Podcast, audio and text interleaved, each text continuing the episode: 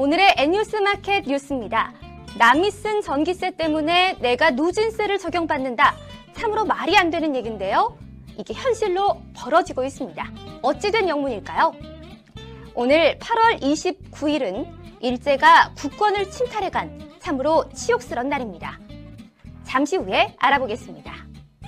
요즘 메이저리거들의 부진이 속출하고 있습니다. 부상까지 일어나고 있어서 참으로 안타까움을 자아내고 있는데요. 잠시 후 펀펀 스포츠에서 알려드릴게요. N뉴스 마켓 오늘도 친구 추가하시는 거 잊지 마시고요. 오늘도 함께 만들어가는 N뉴스 마켓 끝까지 함께 해 주세요.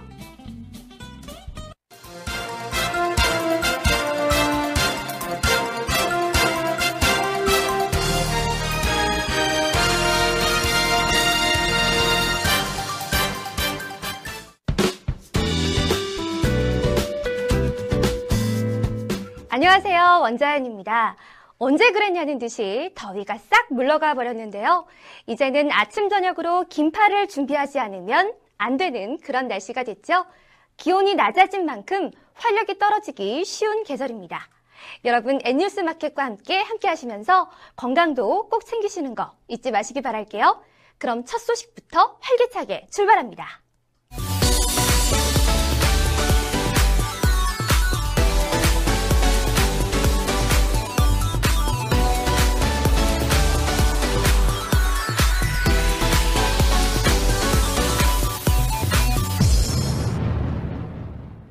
대학 입시 경쟁이 해마다 치열하게 벌어지고 있죠. 그런데 다른 나라에 비해 우리나라 대졸 근로자와 고졸 근로자의 임금 격차가 크지 않은 것으로 나타났습니다. 보도에 황현 기자입니다. 고용노동부에 따르면 OECD 31개국의 대졸 이상 근로자의 평균 임금은 고졸 근로자의 평균 임금보다 56% 많은 것으로 집계됐습니다. 반면 우리나라 대졸 이상 근로자의 평균 임금은 고졸 근로자보다 37%밖에 많지 않았습니다. OECD 평균에도 못 미치는 수준입니다. 또 OECD 31개국 중 대졸과 고졸 근로자의 임금 차이가 큰 국가 순으로 순위를 따져도 우리나라는 23위에 그쳤습니다. 이는 우리나라의 연공서열형 임금 체계를 온전하게 누리는 중장년 근로자 중 고등학교를 졸업하고 생산 현장으로 뛰어든 생산직 근로자가 많기 때문입니다. 우리나라의 1년 미만 근속자 대비 30년 이상 근속자의 임금 수준은 3.3배에 달해 연공서열이 OECD 최고 수준이지만 대졸 사무직 근로자는 조기 명예퇴직 등으로 이를 제대로 누리기 힘듭니다. 그러나 고졸 생산직 근로자들은 숙련 기술에 대한 수요와 강력한 노조의 영향 등으로 장기 근속을 유지하며 고임금을 받게 되는 경우가 많은 것이 현실입니다. 뿐만 아니라 대학 진학률이 OECD 최고 수준이다 보니 젊은 근로자의 경우 구직 시장에서 대졸 프리미엄이 실종된 것도 원인이라고 전문가들은 분석했습니다. 박명준 한국노동연구원 연구위원은 현재의 교육 체계는 대표적인 고비용 저효율 구조라며 대학에 진학하지 않는 학생들은 체계적인 현장 중심 기술 교육을 받게 하는 독일처럼 국내 교육 체계도 철저한 실속형으로 바뀌어야 할 것이라고 지적했습니다. 스포츠 소식입니다. 미국 여자 프로골프 투어에서 김세영과 전인지가 태국의 에리아 쭈타누칸을 맹추격했으나 아쉽게 우승을 놓쳤습니다. 보도에 김한나 기자입니다. 오늘 열린 미국 여자 프로골프 투어 캐나다 퍼시픽 여자 오픈 최종 라운드에서 김세영과 전인지는 나란히 2, 3위에 올랐습니다. 김세영은 7타를 줄이는 맹렬한 추격전을 벌인 끝에 19 언더파 269타로 준우승을 차지했고 전인지는 18 언더파 270타로 3위로 대회를 마감했습니다. 태국의 쭈타누칸은 6 언더파 66타를 쳐 4라운드 합계 23 언더파 265타로 정상에 올라 시즌 5승을 챙겼습니다. 4승의 리디아 고를 제치고 시즌 최다 승자로 올라선 쭈타누칸은 우승 상금 22만 5천 달러를 보태며 시즌 상금을 196만 달러로 늘려 리디아 고를 바짝 따라붙었습니다. 세 타를 줄인 디펜딩 챔피언 리디아 고는 공동 7위로 경기를 마쳤습니다. 1라운드 단독 선두 최운정도 공동 7위에 올랐습니다. 뉴질랜드의 캐리 웹은 4라운드에서 무려 8타를 줄이며 15언더파 공동 5위에 올라 백전노장의 저력을 보여줬습니다. 이사를 갔는데 먼저 살던 사람이 쓴 전기까지 나보고 떠안으라고 한다. 정말 억울하겠죠? 그런데 전 거주자가 쓴 전기까지 덤터기를 써 누진세를 무는 사례가 종종 발생해 논란이 되고 있습니다. 보도에 황현 기자입니다.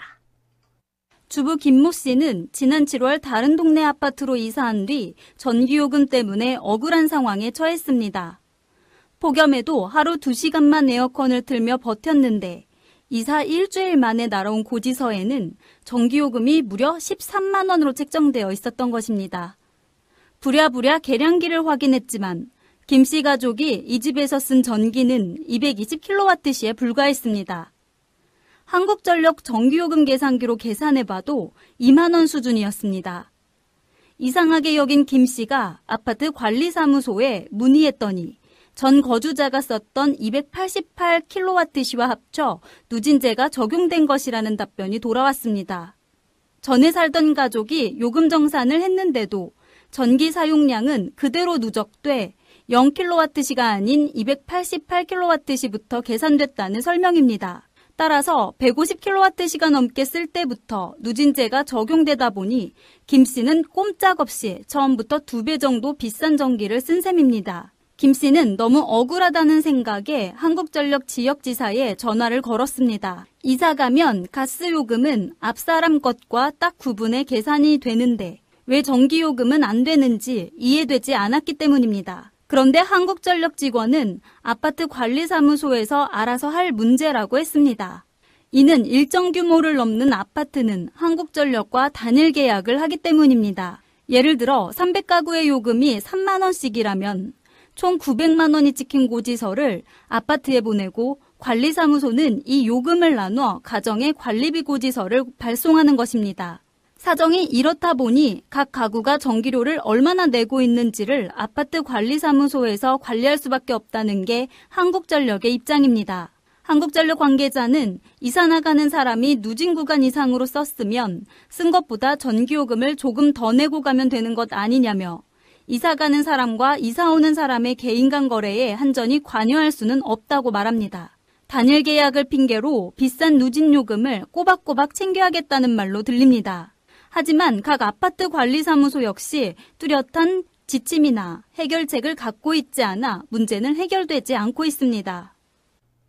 공연의 신 이승환이 빠데이란 타이틀로 새로운 공연 역사를 씁니다.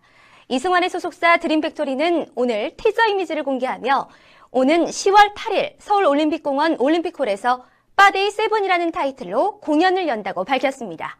보도에 김한나 기자입니다. 드림 팩토리는 이번 공연은 총 70여 곡을 준비해 순수하게 공연 시간만 7시간을 넘길 것으로 예상된다고 설명했습니다. 특히 올해 빠데이 7은 지난해에 비해 약 2배 커진 스케일로 총 2,300여 명의 관객들을 맞습니다. 빠데이는 전 세계적으로도 유례가 없는 최장시간 공연으로 다채로운 레퍼토리와 함께 이승환의 가창력과 성량, 체력을 유감없이 보여줍니다.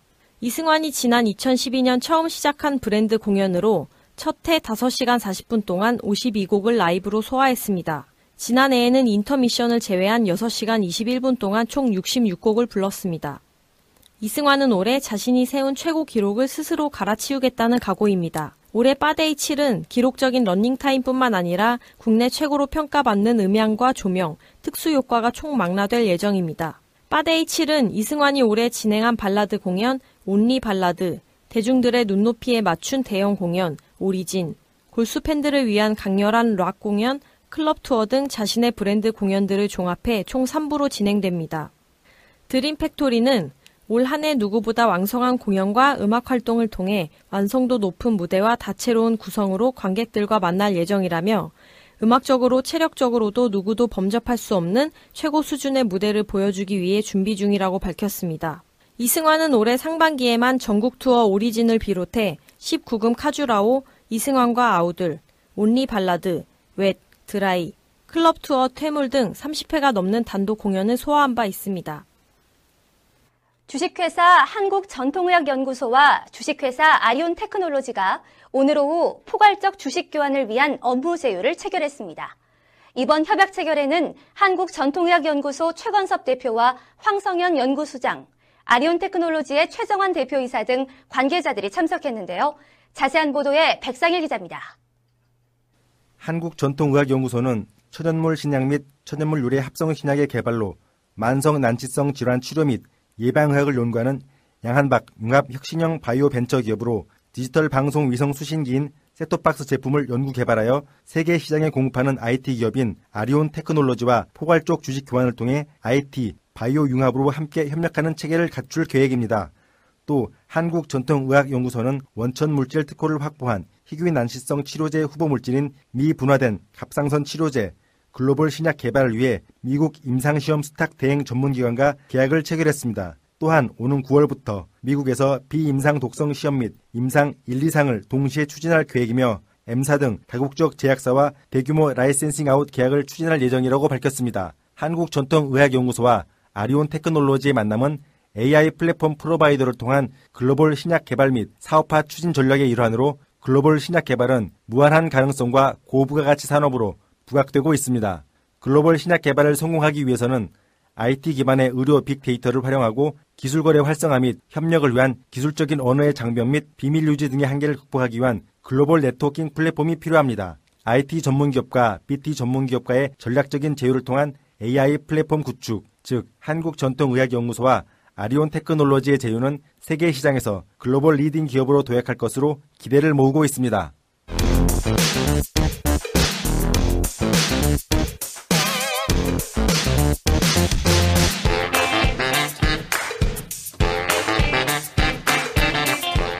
네, 오늘이 무슨 날인지 알고 계시나요? 8월의 마지막 월요일이라고요? 아닙니다. 8월 29일은 단순한 월요일이 아니고요.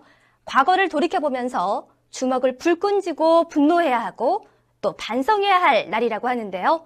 백상일 기자, 왜 그래야 하는 거죠? 맞습니다. 그런데 오늘 중요한 것은 요일이 아닙니다.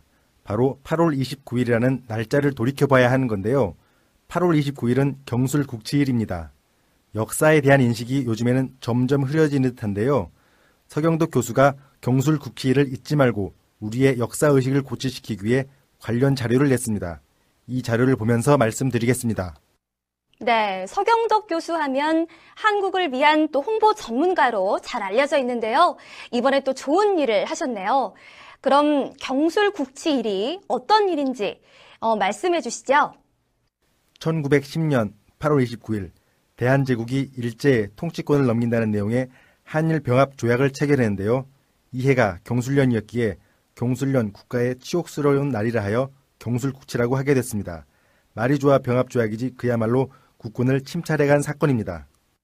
네, 경술국치일 바로 우리 국권을 일제에 뺏기게 된 그런 날이었네요.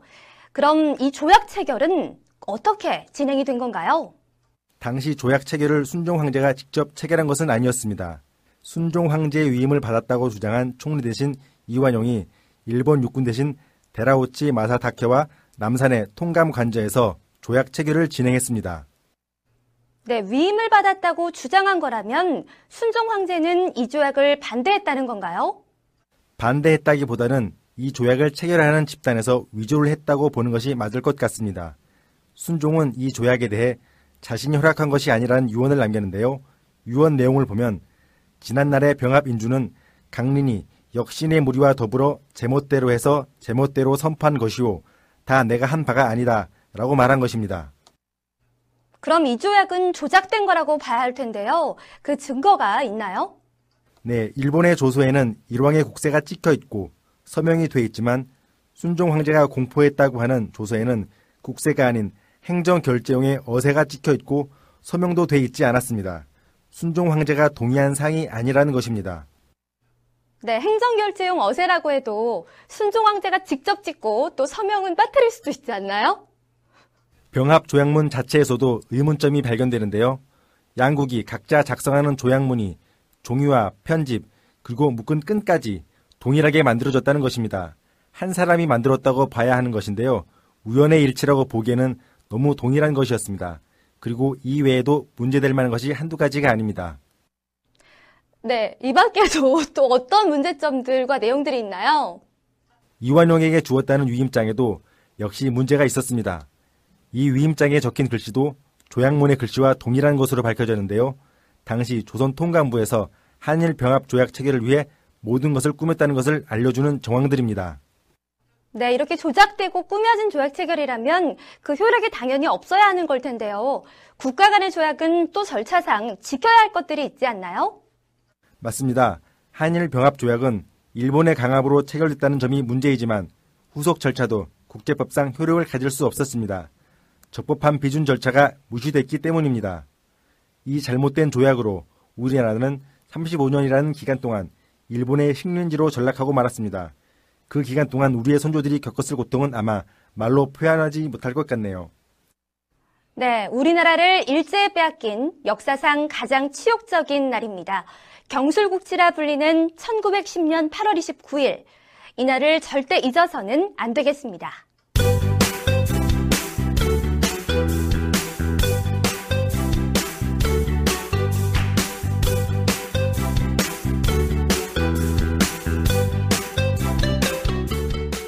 네, 펀펀 스포츠입니다.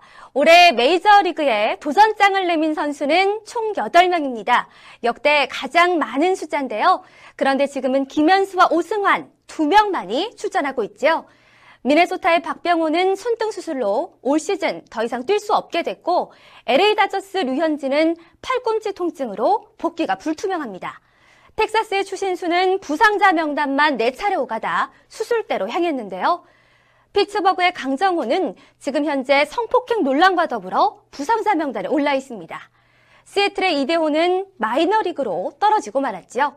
이른 시즌 개막전 때는 전혀 예상하지 못했던 결과입니다. 하반기에 접어든 현재 한국 선수들의 시련은 계속되고 있는데요. 오늘 펀펀 스포츠에서는 코리안 리거들의 현재 상황과 남은 시즌 전망에 대해서 정리해 보겠습니다. 김한나 기자, 박병호 선수까지 올 시즌 결국 수술대로 향하게 됐죠?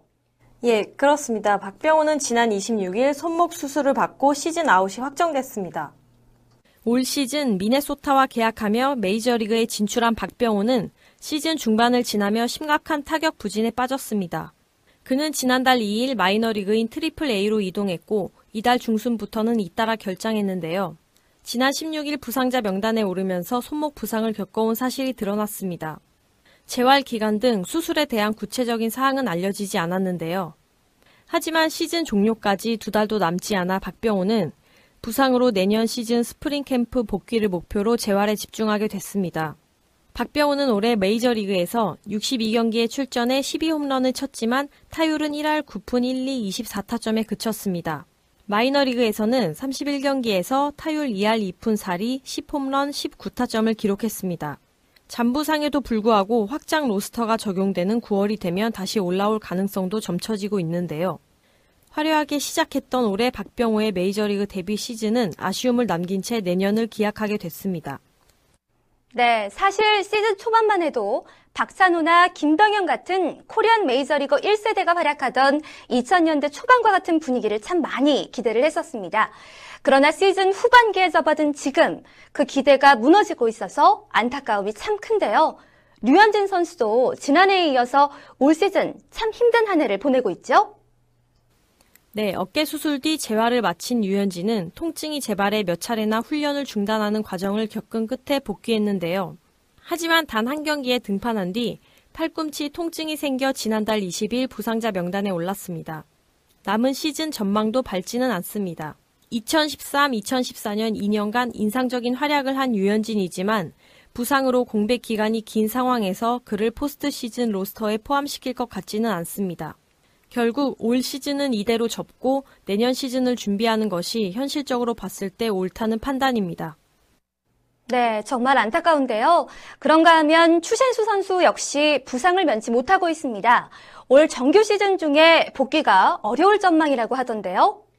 예, 그렇습니다. 메이저, 메이저리그에서 가장 오래 활약해온 추신수 선수도 예상치 못했던 부상으로 시즌을 조기에 마감하게 됐습니다.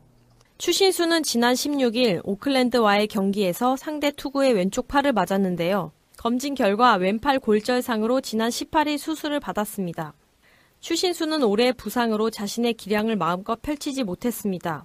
그는 이번 시즌 종아리, 햄스트링, 등, 왼쪽 팔 등을 잇따라 다치면서 부상자 명단에만 4차례 오르는 등 불운이 겹쳤는데요. 정규 시즌 복귀는 어려워 보이는 게 사실입니다. 하지만 현재 텍사스의 포스트 시즌 가능성은 매우 높기 때문에 추신수도 조급하게 마음먹지 말고 최대한 회복에 주력하는 것이 좋겠습니다. 네, 빠른 회복을 바라겠습니다. 그런가 하면 지난 시즌 막바지 발목 골절상으로 수술을 받고 올해 복귀했던 강정호 선수 이번에는 어깨 부상으로 부상자 명단에 올라 있죠. 또 지난달 초에 성폭행 혐의로 경찰 조사를 받은 데 이어서 부상까지 겹치면서 정말 최악의 시즌을 보내고 있는데요. 예, 강정호 선수도 현재 부상으로 메이저리그 로스터에서 빠져 있습니다. 지난 20일 어깨를 다친 강정호는 현재 수비 훈련과 캐치볼을 소화 중인데요. 그러나 아직 구체적인 복귀 시점은 잡히지 않았습니다. 강정호는 올 시즌 예상보다 재활 속도가 빨라 5월 7일 세인트 루이스 카디널스 전에 일찌감치 복귀했습니다. 그는 복귀전에서 홈런 두 방을 때려내는 활약을 보이기도 했는데요. 이후 좋은 활약을 이어가다 6월 들어 조금씩 슬럼프가 찾아왔고 이어 7월엔 성폭행 추문에 휩싸이면서 한동안 부진을 면치 못했습니다. 하지만 그나마 다행인 점은 피츠버그 구단은 여전히 강정호에게 신뢰를 보내고 있다는 점입니다. 성폭행 추문으로 인한 따가운 시선을 어떻게 극복해낼지가 관건입니다. 네, 그렇군요. 그런가 하면 시즌 초반에 좋은 활약을 보여줬던 이대호 선수 슬럼프에 빠지면서 결국 마이너리그로 향하게 됐고요. 최지만 선수도 마이너리그로 향하게 됐죠. 네, 그렇습니다. 이대호는 시즌 초반 플래툰 시스템을 적용을 받는 등 불안정한 상황에서도 꾸준한 활약을 펼쳤는데요. 전반기 64경기에서 이대호는 타율 2할 8푼 8리, 12홈런, 37타점의 성적을 올렸습니다. 신인왕 수상까지도 노려볼 수 있는 성적이었는데요. 하지만 후반기 들어 슬럼프가 찾아왔습니다. 이대호는 올스타전 이후 20경기에서 타율 1할 9리, 1홈런 4타점에 그쳤습니다. 시애틀은 이대호가 경기 감각을 되찾기를 바라며 마이너리그로 그를 내려보냈습니다. 현재까지는 긍정적인 상황입니다. 이대호는 지난 24일까지 마이너리그에서 4경기 연속 안타를 치는 등 타율 5할 2홈런으로 빠르게 경기 감각을 되찾아가고 있는데요. 현재 페이스를 유지한다면 조만간 다시 빅리그에서 활약할 수 있을 것으로 기대됩니다. LA 에인절스의 최지만은 부진이 팀 사정과 겹치면서 올 시즌 두 번째로 마이너리그로 강등됐습니다. 최지만은 올해 43경기에서 타율 1할 6푼 7리, 5홈런 12타점의 성적을 올렸습니다. 앞으로 꾸준한 타격 기회를 통해 경기 감각을 빨리 끌어올리는 것이 중요할 것으로 보입니다. 현재 6명의 선수가 각각의 이유로 메이저리그에서 빠지면서 오승환과 김현수만이 메이저리그 로스터에 남아있는 상태입니다. 메이저리그의 많은 경기 수와 험난한 원정, 그리고 치열한 경쟁 속에서 살아남는다는 게 얼마나 어려운 일인지를 보여주고 있는데요. 메이저리그 포스트 시즌까지 이제 한 달이 조금 넘게 남아 있습니다. 상대적으로 부상이 가벼운 강정호와 슬럼프에 빠져 있는 이대호 등이 이 한 달이라는 기간 동안 반전을 만들면서 유종의 미를 거둘 수 있을지 귀추가 주목됩니다. 오늘의 펀펀 스포츠 소식 여기까지입니다.